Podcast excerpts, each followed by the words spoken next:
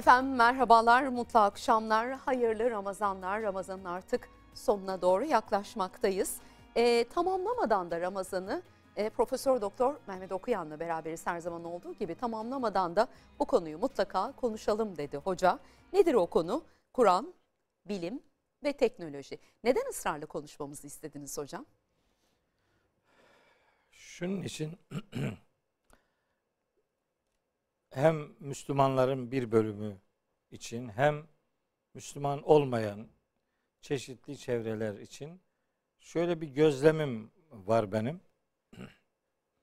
Müslümanlar zannediyorlar ki bu kitap onların sadece inanç ve ibadetleriyle alakalı mesajlar içeriyor.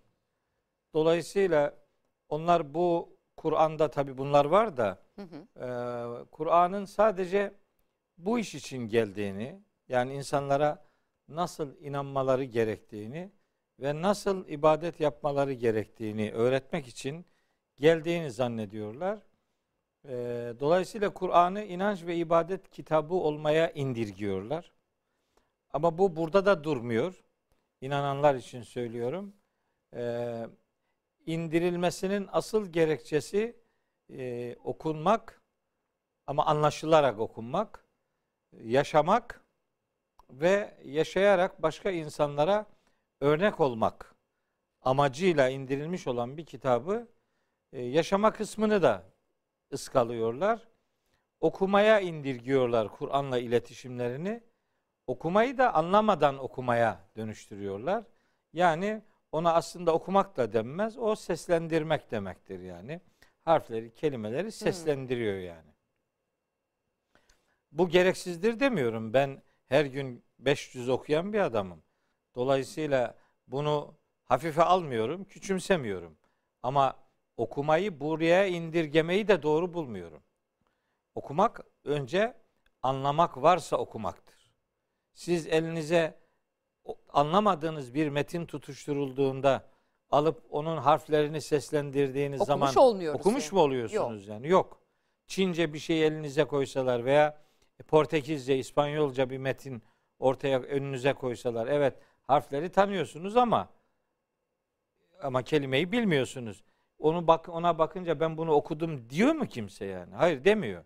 Niye? Çünkü anlamıyor.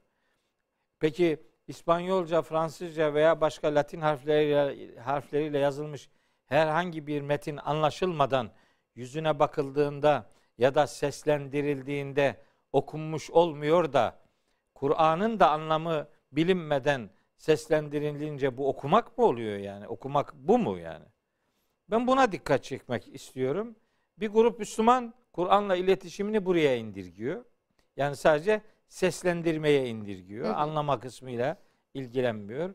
Anlama kısmıyla ilgilenmemenin en önemli sebeplerinden biri de onları belli çevreler siz anlayamazsınız diye gaza getiriyor.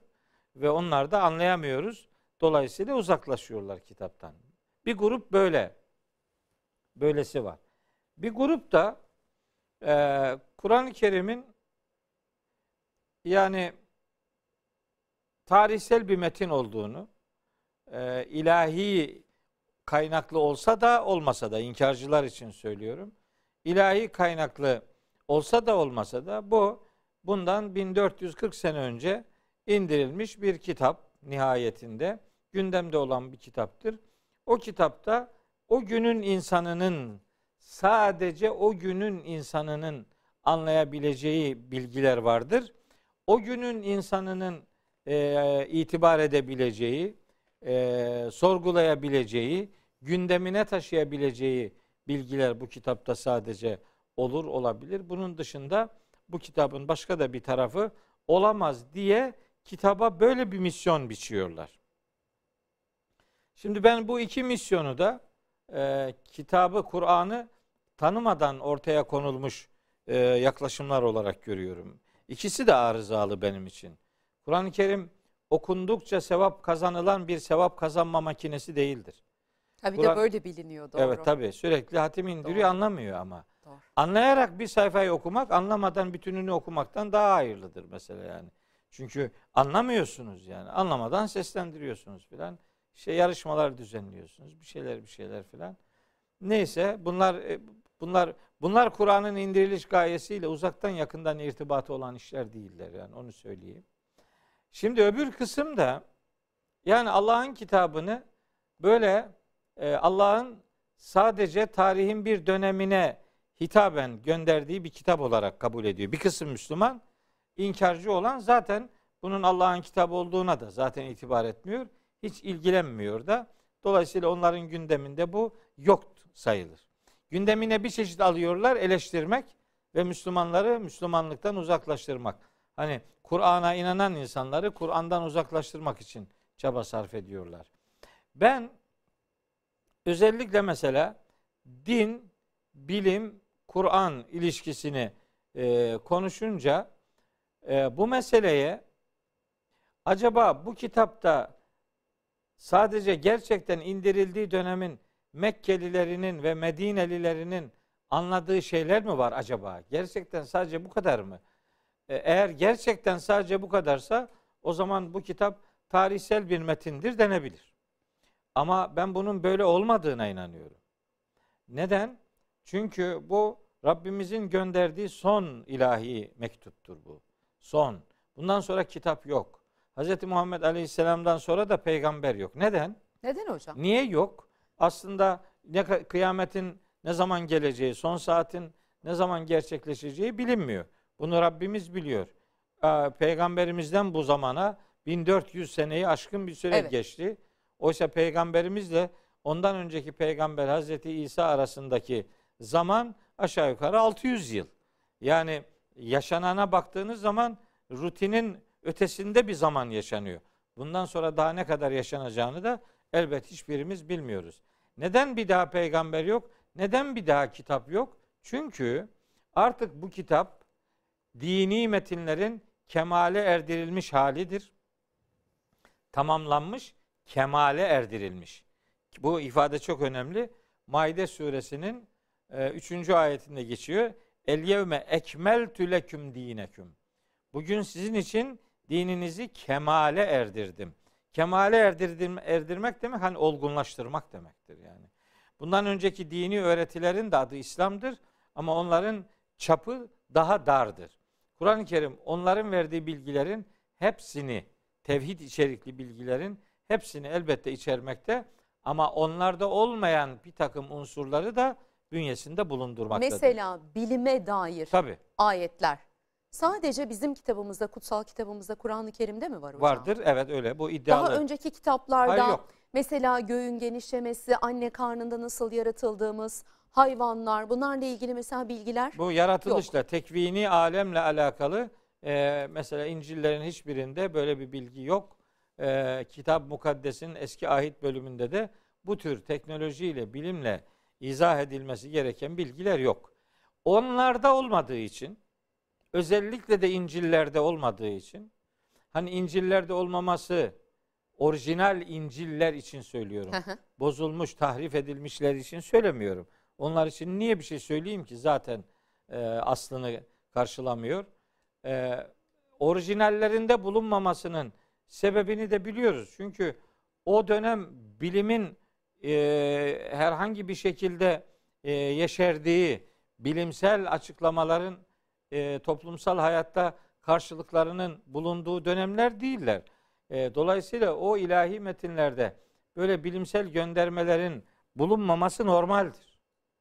Ama bu kitapta bulunmaması e, garip olurdu. Bu kitapta var bu bilgiler. Niçin var? Çünkü bu son kitaptır. Çünkü artık yeni bir kitaba gerek yok. Dinin içeriği noktasında Rabbimizin söylemeyi murad ettiği her şey bu kitapta var. Dolayısıyla bu kitap bir adama din olarak, dini kabuller olarak, ilahi metinler, vahiy unsuru bilgiler olarak bu kitap insanlığa son mesaj olarak gönderilmiş ve öncekilerden farkı onlarda bulunmayan bir takım konu başlıklarının bu kitapta bulunmasıdır. Şimdi özellikle bir, e, işte gün, günümüz İncil'lerinde bulunmayan bu bilimsel teknolojik içerikli konular e, nedeniyle e, dönemin o dönemin Hristiyan Batı dünyasındaki bilim insanları kiliseyle kavgaya tutuşmuşlar. Hani e, bilime bilime dinin engel olduğu söylemi kilise tarafından e, kışkırtılınca ya da gündeme getirilince e, batıdaki bilim insanlarının başına neler geldiğini de tarihi vesikalar olarak biliyoruz. Şimdi orada öyle idi diye orada din bilim ilişkisinde bir ayrılık ortaya konulup din bilime karışmaz, bilim dine karışmaz söylemi batı tandanslı bir söylemdir. Oralarda hayat bulmuş bir söylemdir. Ama konunun bir tarafında din olduğu için bizim Anadolu'da ve İslam dünyasında da o söylemden etkilenilerek Kur'an-ı Kerim'in muhatapları olarak İslam dininin de din bilim ilişkisi noktasında Hristiyanlık gibi telakki edilip bu kitapta da iyi bilimsel anlamda herhangi bir mesajın bulunamayacağını. Dolayısıyla dinin ayrı bir alan, bilimin ayrı bir alan olduğu e, söylemi geliştirilmiştir. Bu batıda çıktığı zaman için doğru olabilir. Çünkü okut onların elindeki kutsal e, olduğu iddia edilen metinlerde bu tür göndermeler yoktur. Fakat bu yakıştırma bize uymaz. Çünkü bizim kitabımızda bu, bu bir var. hani e, mahalle diliyle söyleyeyim. Racona ters bu yani. Bu olmaz bu yani. Bunu Kur'an için söyleyemezsin. Bunu Kur'an için söyleyenler Kur'an'ı asla ve asla tanımayanlar. Yani ben anlamıyorum şimdi bilime göndermeler yapan dünyanın e, evrenin yaratılışından tutun da insanın yaratılışına kadar. Hocam okudukları zaman nasıl anlıyorlar da e, bilimle din çelişirmiş gibi bir anlayışa hakim olup bunu da yayıyorlar. Yani sizin okuduğunuzu onlar okumuyor mu? Ee, şimdi bir hakkı da teslim edelim bu arada.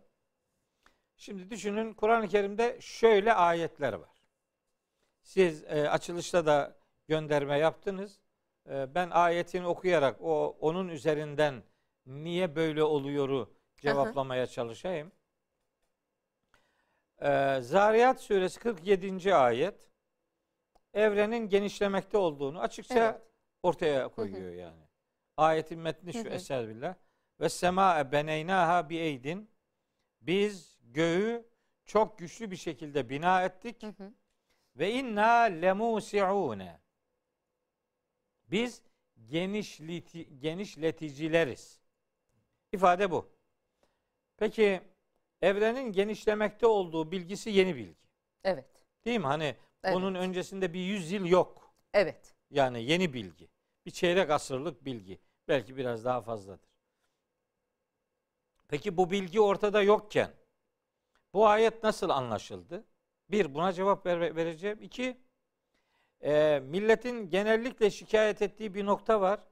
O noktayı da hani cevaplamak isterim. Şunun için. Adam diyor ki madem ki Kur'an'da öyle bilimsel şeyler var, madem ki öyle. O zaman niye bunu önce Müslümanlar bulmuyor da hmm. elin alemin adamı buluyor sonra ah bu Kur'an'da vardı deyip Yani evrenin genişlediğini niye Hubble teleskopu keşfediyor da biz keşfedemiyoruz ha, gibi. Evet.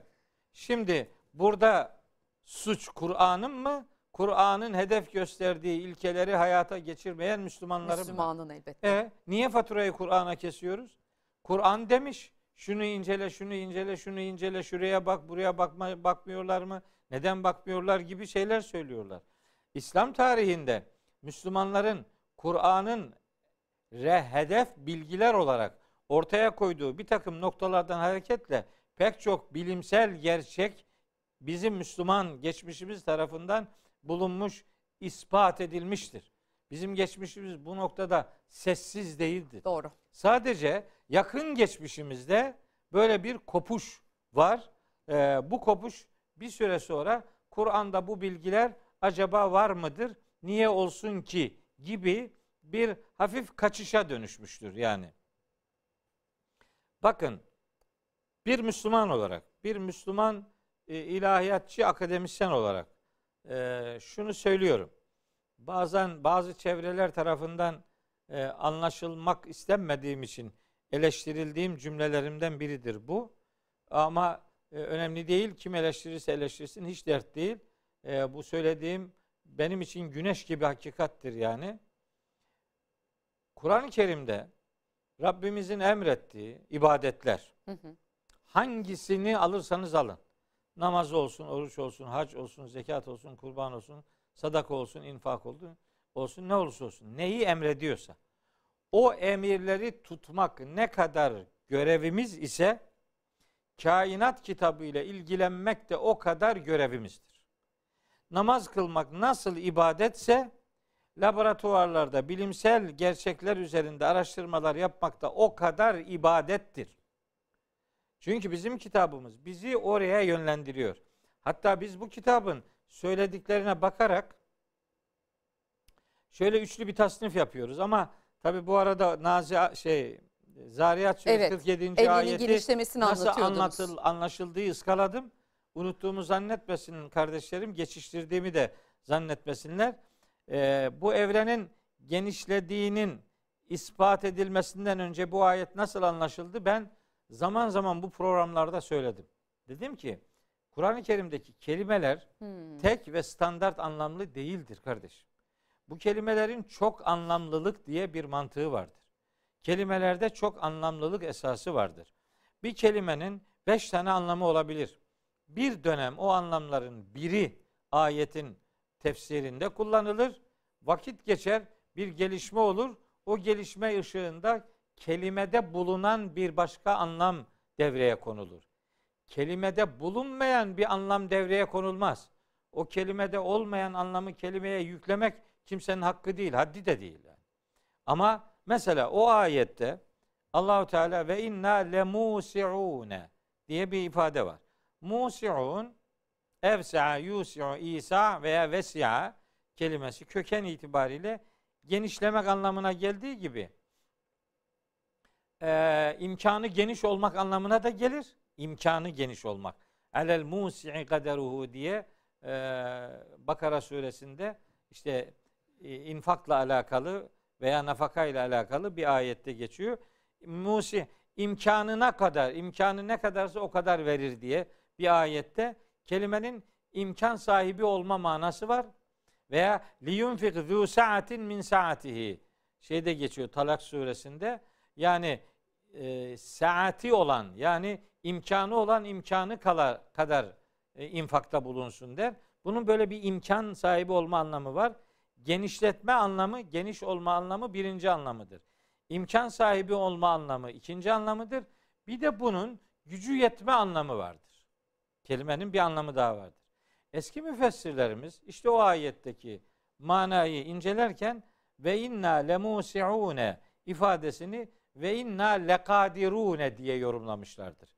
Yani gö- göğü güçlü bir şekilde Ayakta biz bina ettik ve biz buna gücü yeteniz. Yani. Ha. Bizim buna gücümüz yeter. Bunu biz yaptık. Böyle yorumlamışlardır. O yorumlandığında bu yorum yanlış değil. Hı hı. Çünkü kelimenin öyle bir anlam boyutu var zaten. O dönem o anlam tercih edildi. Ama kelimenin asıl anlamı o değil. Peki ispat edilmemiş. Ne dese adam? Ne dese yani?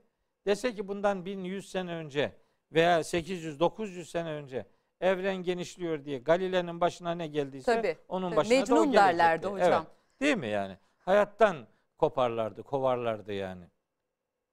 Bugün bile biz Kur'an'da bilimsel içerikli ayetler vardır deyince hakaret yiyoruz. Tabii. Yani bunu bin sene önce biri yapsa onun başına ne gelir haddi hesabı yok.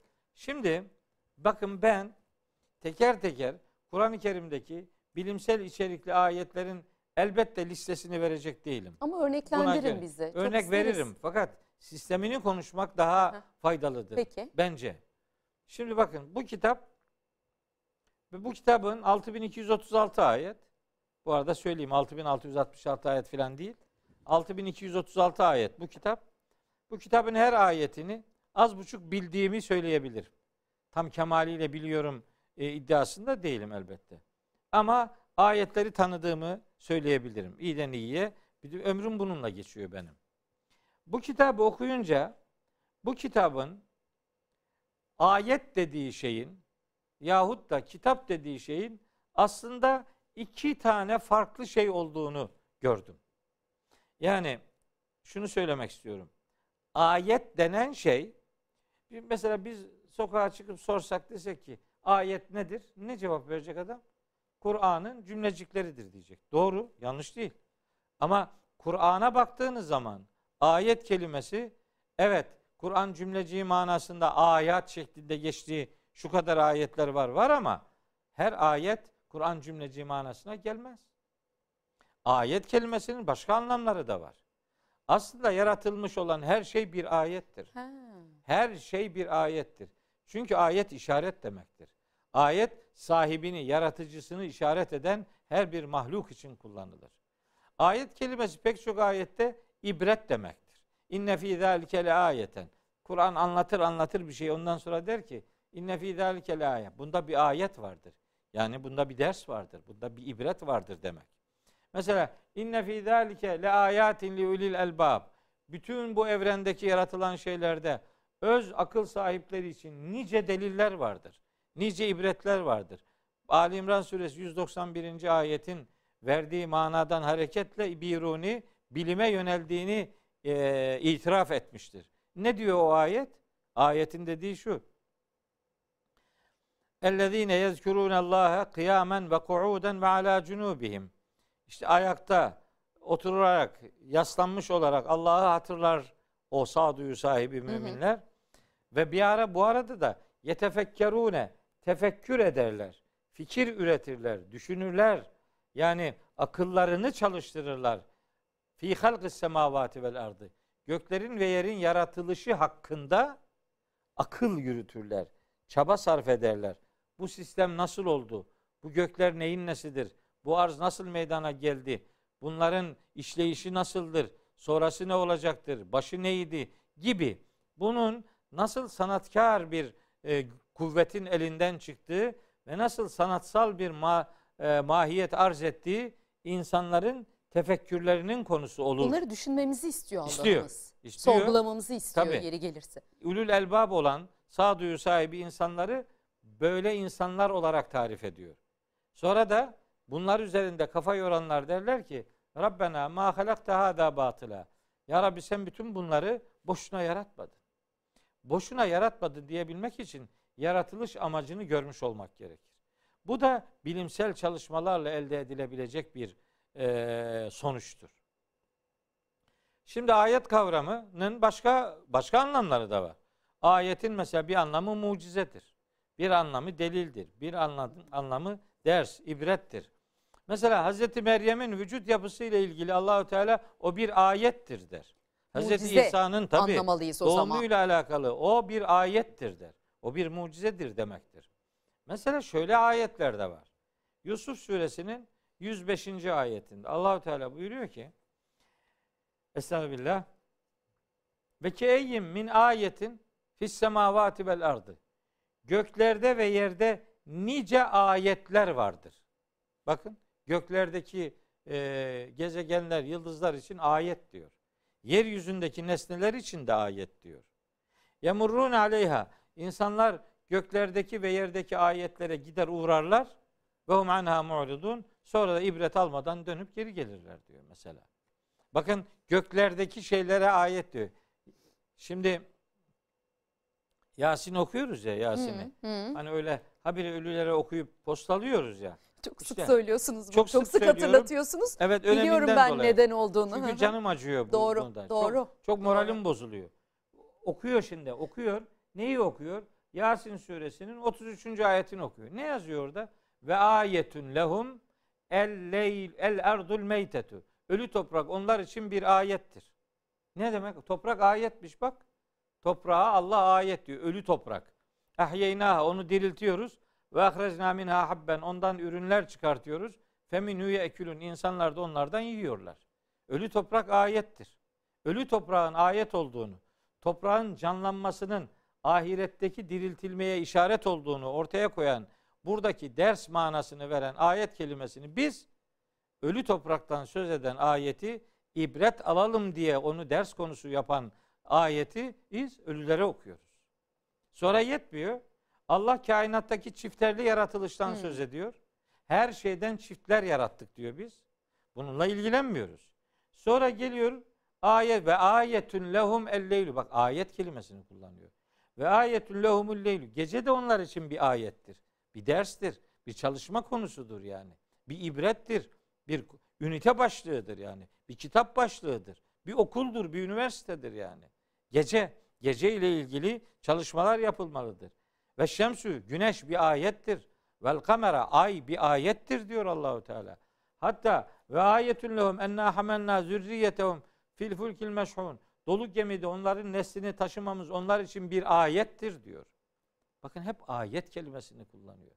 Ve biz bu ayetin ne demek olduğunu bir türlü anlamak istemiyoruz. Bunun anlamıyla ilgilenmiyoruz kardeşim. Bakın çarpıcı olsun diye okumak istiyorum yani. E, meselenin ne kadar ne kadar ihmal edildiğini ve ne kadar hayatımızın dışına itildiğini acı tecrübeler olarak gördüğüm için okumak istiyorum. Bakın Zariyat suresinin e, hangi ayeti? Ve fil ardı ayatun lil mukinin. Şeyde 20. 21. ve 22. ayetlerini okuyorum. Zariyat suresini. Demin 47. ayetini okumuştuk. Şimdi onun öncesindeki ayetleri okuyorum. Diyor ki Rabbimiz ve fil ardı ayatun lil mukinin. Geç kesin inanmak isteyenler için arzda, yeryüzünde nice ayetler var. Deliller vardır. Tabi deliller var, dersler var, konu başlıkları var, incelenecek şeyler var diyor. Bitmedi. Ve fi enfusikum kendi canlarınızda da ayetler vardır. İnsanın gözü bir ayettir, kulağı bir ayettir, aklı bir ayettir, iradesi bir ayettir, gönlü bir ayettir, eli ayettir, ayağı ayettir. İnsan ayetlerden meydana gelmiş müstakil bir kitaptır yani. Ve fi enfusikum bak kendi sözüm değil bu ayet okuyorum. Kendilerinizde de sizde de ayetlerimiz var. Efela tubsirune. Neden bakıp görmüyorsunuz? Görmüyor. Kör davranıyor. Bakın başka bir ayet daha okuyayım. Fussilet suresinin 53. ayeti. Bence bu yeter aslında. Anlamak isteyene yeter. Anlamak istemiyorsa da ona yapacak bir şey yok zaten. Bakın diyor ki senürihim onlara göstereceğiz. Ayatina ayetlerimizi göstereceğiz. Neredeki ayetler? Fil afak ufuklardaki ayetler. Yani insanın dışındaki alem insan için ufuktur. Yakın ufuk vardır, uzak ufuk vardır. İnsan dışındaki alemde ayetlerimiz var diyor. Onları insanlar onlara göstereceğiz.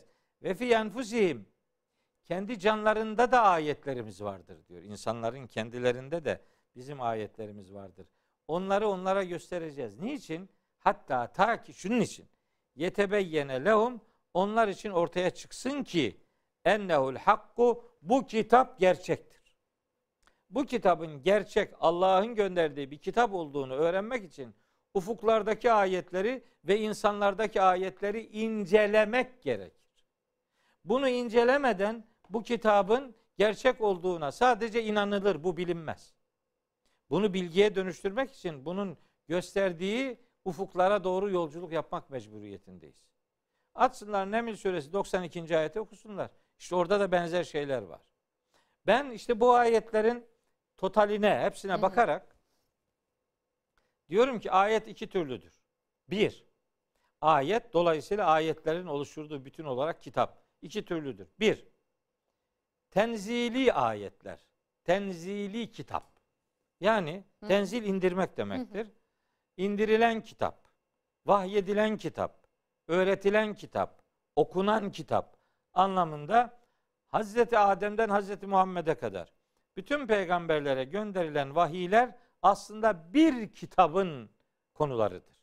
Çünkü Allah katında kitap bir tanedir. Hı hı. O kitabın versiyon olarak gelişme şekline göre çeşitli pasajları peygamberlere gönderilmiştir. Onun için kitaplar denilir ama bir taraftan da bazı ayetlerde kitap denilir. Tek kitap yani. Ümmül kitap. Kitabın anası Allah'ın katındadır. Hı hı. Oradan pasaj pasaj peygamberlere gönderilmiştir. Onu bilelim. Buna tenzili kitap deniliyor. Yani tenzili ayet deniliyor. Hangileriymiş bunlar? Bütün peygamberlere gönderilen Ama Allah katında mesajı. tek olan kitap. Tabii tabii. Peki. Bir kitap var. Diğeri? Ve indehu ümmül kitap. Kitabın anası Allah'ın katındadır. Açıp okusunlar. Bakara suresi 177. ayette el kitap der. Bakara 214'te öyle der. İşte Hadid'de öyle der vesaire. Biri bu. Neymiş bunun adı? Okunan kitap. Okunan ayetler. Ama o okunan ayetlerin gönderme yaptığı bir ayet daha var, bir kitap daha var. O da kainat, evren. Yani e, Allahu Teala'nın tabiata, yaratılışla ilgili yazdığı kanunlar. Bunlara tekvini ayet derler. Tekvin yaratmak demektir. Hatta Kitab Mukaddes'in ilk bölümü de tekvin bölümüdür. Yaratılış anlamına gelir. Tekvini ayetler. Bunlar Rabbimizin mahlukata yani yarattığı şeylere dair yaratış kanunları. Kainata yazdığı tabiat kanunları. O kitaba da tekvini ayet veya tekvini kitap denilir. Tekvini kitap aslında yazılı kitap demektir. Bakın bu vahyedilene okunan kitap diyorum. Tabiatta kanunlar haline dönüştürülmüş olana da tekvini kitap yani kainata yazılmış kitap diyorum. Şimdi bu kainata yazılmış kanunlar anlamında her biri bir ayettir. Biraz önce okudum. Güneş, ay, hı hı. yıldızlar, işte ağaçlar, insanlar, hayvanlar, bitkiler hepsi birer ayet bunları. Bu tekvini kitabın yani yaratmaya konu olan kitabın alt başlıklarından biri insandır. İnsan da maddesiyle, manasıyla, bedeniyle, ruhuyla, cesediyle, psikolojisiyle, aklıyla, iradesiyle, fıtratıyla, vicdanıyla o da bir kitaptır. Ama tekvini kitabın bir alt başlığı olarak. Şimdi Kur'an-ı Kerim kendi ayetlerini okumamızı emrediyor zaten. Bir sürü ayette var. Ütlü ma uhiye ileyke kitap. İşte ikra bismi rabbikellezi halak gibi. Bir sürü ayette Kur'an ayetlerinin okunmasını istiyor. Fakat o ayetlerin bir bölümü işaret parmağı gibidir. Ferda Hanım. Yani başka bir yere işaret eder. Yani akıllı adam işaret parmağına bakmayla yetinmez. İşaret ettiği yere bakar yani. Hı. Böyle yaparken buna bakılmaz. İşaret ettiğin yer. yere. Ha, işte bu ayetler de başka bazı ayetleri işaret ediyor.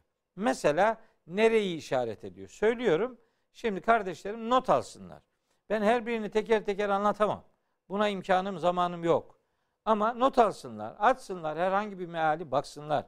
Söylediklerim hakikat midir, değil midir diye oradan test etsinler. Tarık suresi Kur'an'ın 86. suresidir. 86. surenin 5. 6. 7. ayetleriyle 11. 12. 13. 14. ayetlerini okusunlar. Ya zaten 17 ayetli kısa bir süre hepsini okusunlar. Ne diyor orada bak. Buyuruyor ki Rabbimiz. Estağfirullah. Fel yanzuril insanu insanoğlu bir baksın. Nere bakacak? Mimme hulike. Nereden yaratılmış ona bir baksın. Şimdi dese ki bu böyle bitse. Hı. Yani bu ayet insanoğlu nereden yaratıldığını bir düşünsün. Başka bir şey demese deriz ki burada ibret almaktan söz bir ediyor. Bir baksın diyor ama bir yere bakmaya. Aa, bir de nazar gönderiyor. nazar. Nazara kelimesini kullanıyor. Fel yanzur. Nazariyeler vardır değil mi?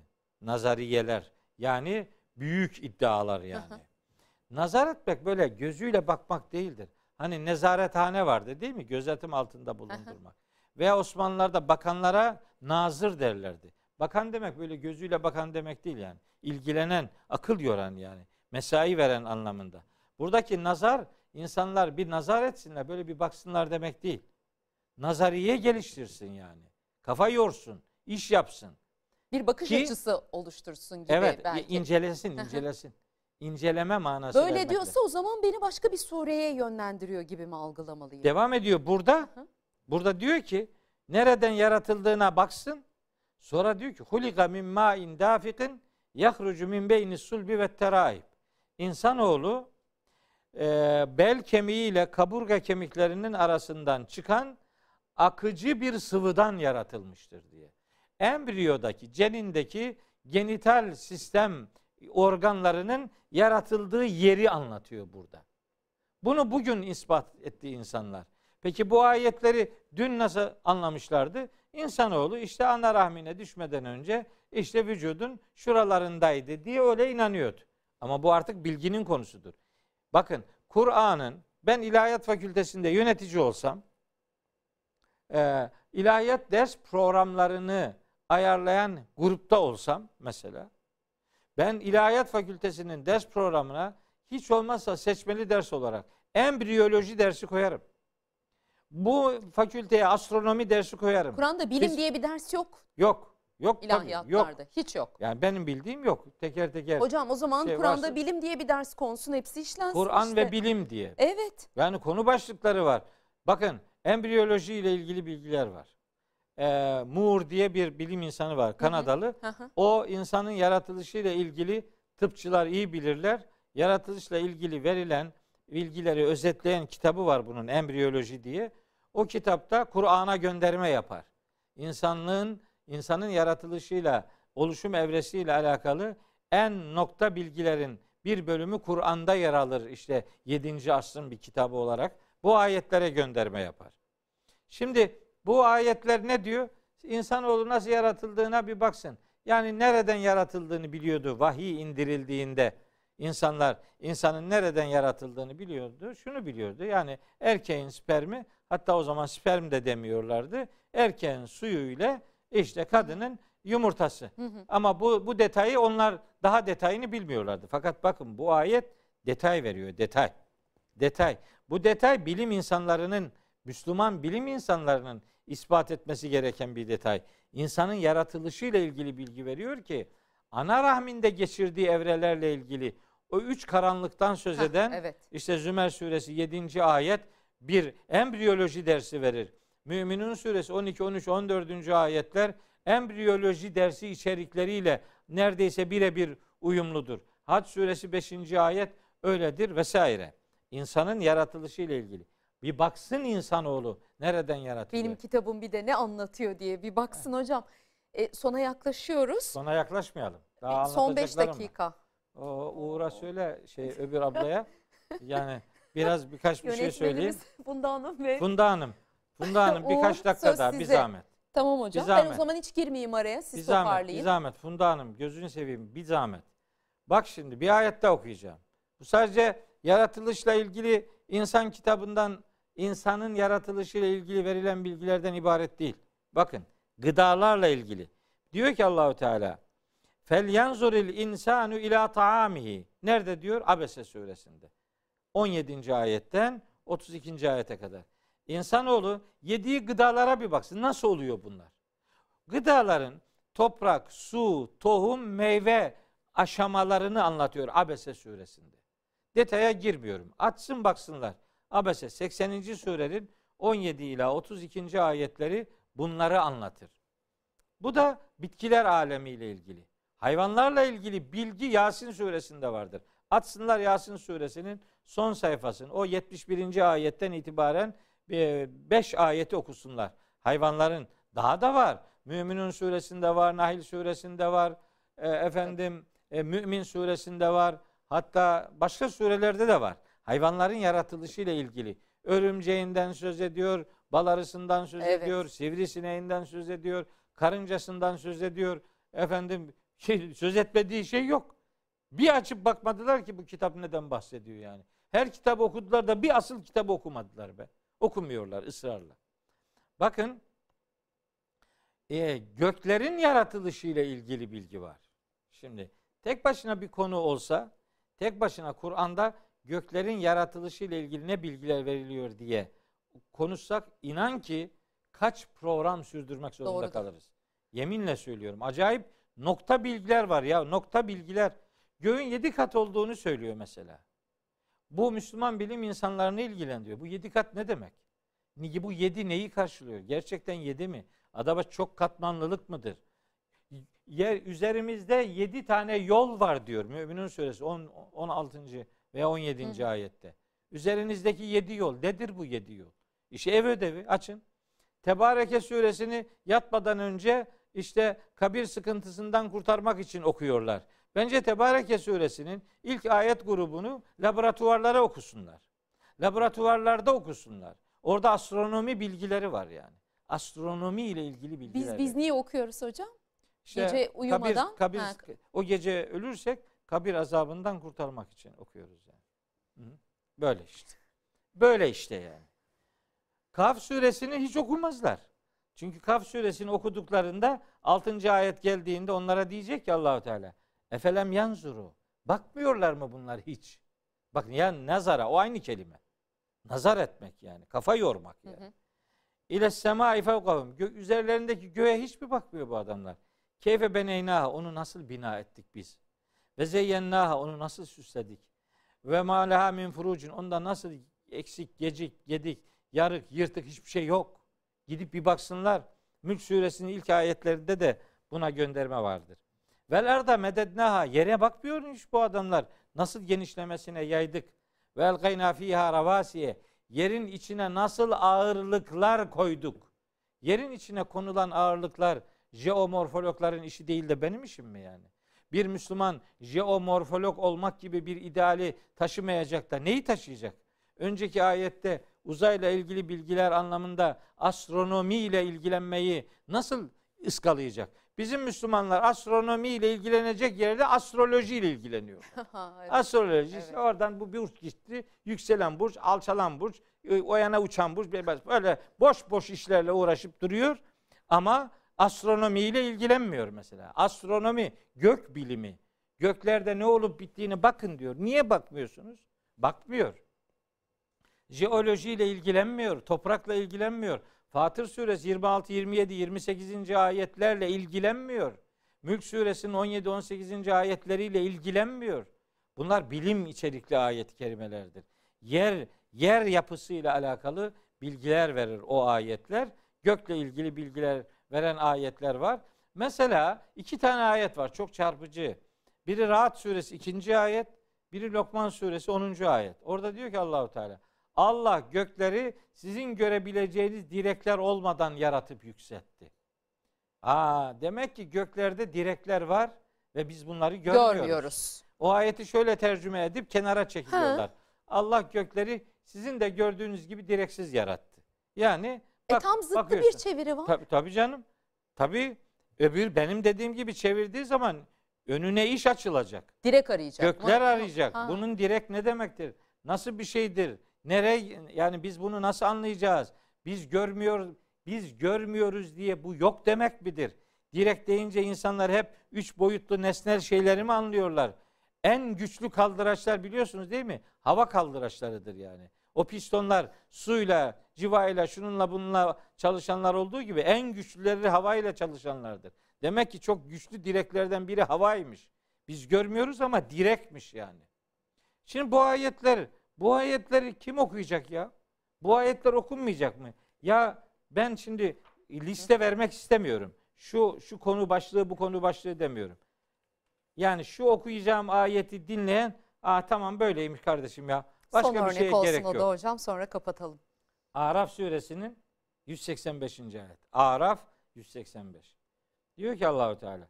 Evelem yanzuru. Neden bakmıyorlar? Bak gene aynı nazara kelimesi. Evelem yarav demiyor. Evelem yapsuru demiyor. Yani gözle görme anlamında bir kelimeyi kullanmıyor. Te, tera kelimesini kullanmıyor yani. Basara kelimesini kullanmıyor. Nazara kelimesini kullanıyor. Nazariye yani kafa yormak yani. Başka bir gözle bakmak. Yani incelemek, incelemek, incelemek işte. Nazar etmek, incelemek. Neden bakmıyorlar? Neye bakmıyorlar? Niye kınıyor Allahu Teala? Fi melekutis semavati vel ard. Göklerin ve yerin hükümranlığıyla neden ilgilenmiyorlar? Neden bu sistem nasıl yaratılmış, nasıl varlığını sürdürüyor, nasıl bir akıbete doğru gidiyor diye niye bakmıyorlar? Bir, adam diyebilir ki ben astronom değilim. Öbürü de diyebilir ki ben jeolog değilim filan. Peki. Devam ediyor ayet. Diyor ki ve ma halakallahu min şeyin. Allah'ın yarattığı her bir şeyi neden incelemiyorlar? Bakın ben buradan hareketle diyorum ki yaratılmış her bir nesne Müslümanın inceleme alanına girer. Namaz kılmak nasıl Allah'ın emri ise kainat kitabındaki her bir şeyle ilgilenmek de öyle ayettir, öyle görevdir. Kur'an bilime ters bir kitap değildir. Kur'an bilim kitabı değildir elbette. Ama Heh, bilime ama bilime ışık tutan bir kitaptır. Başladığınız gibi bitirelim hocam.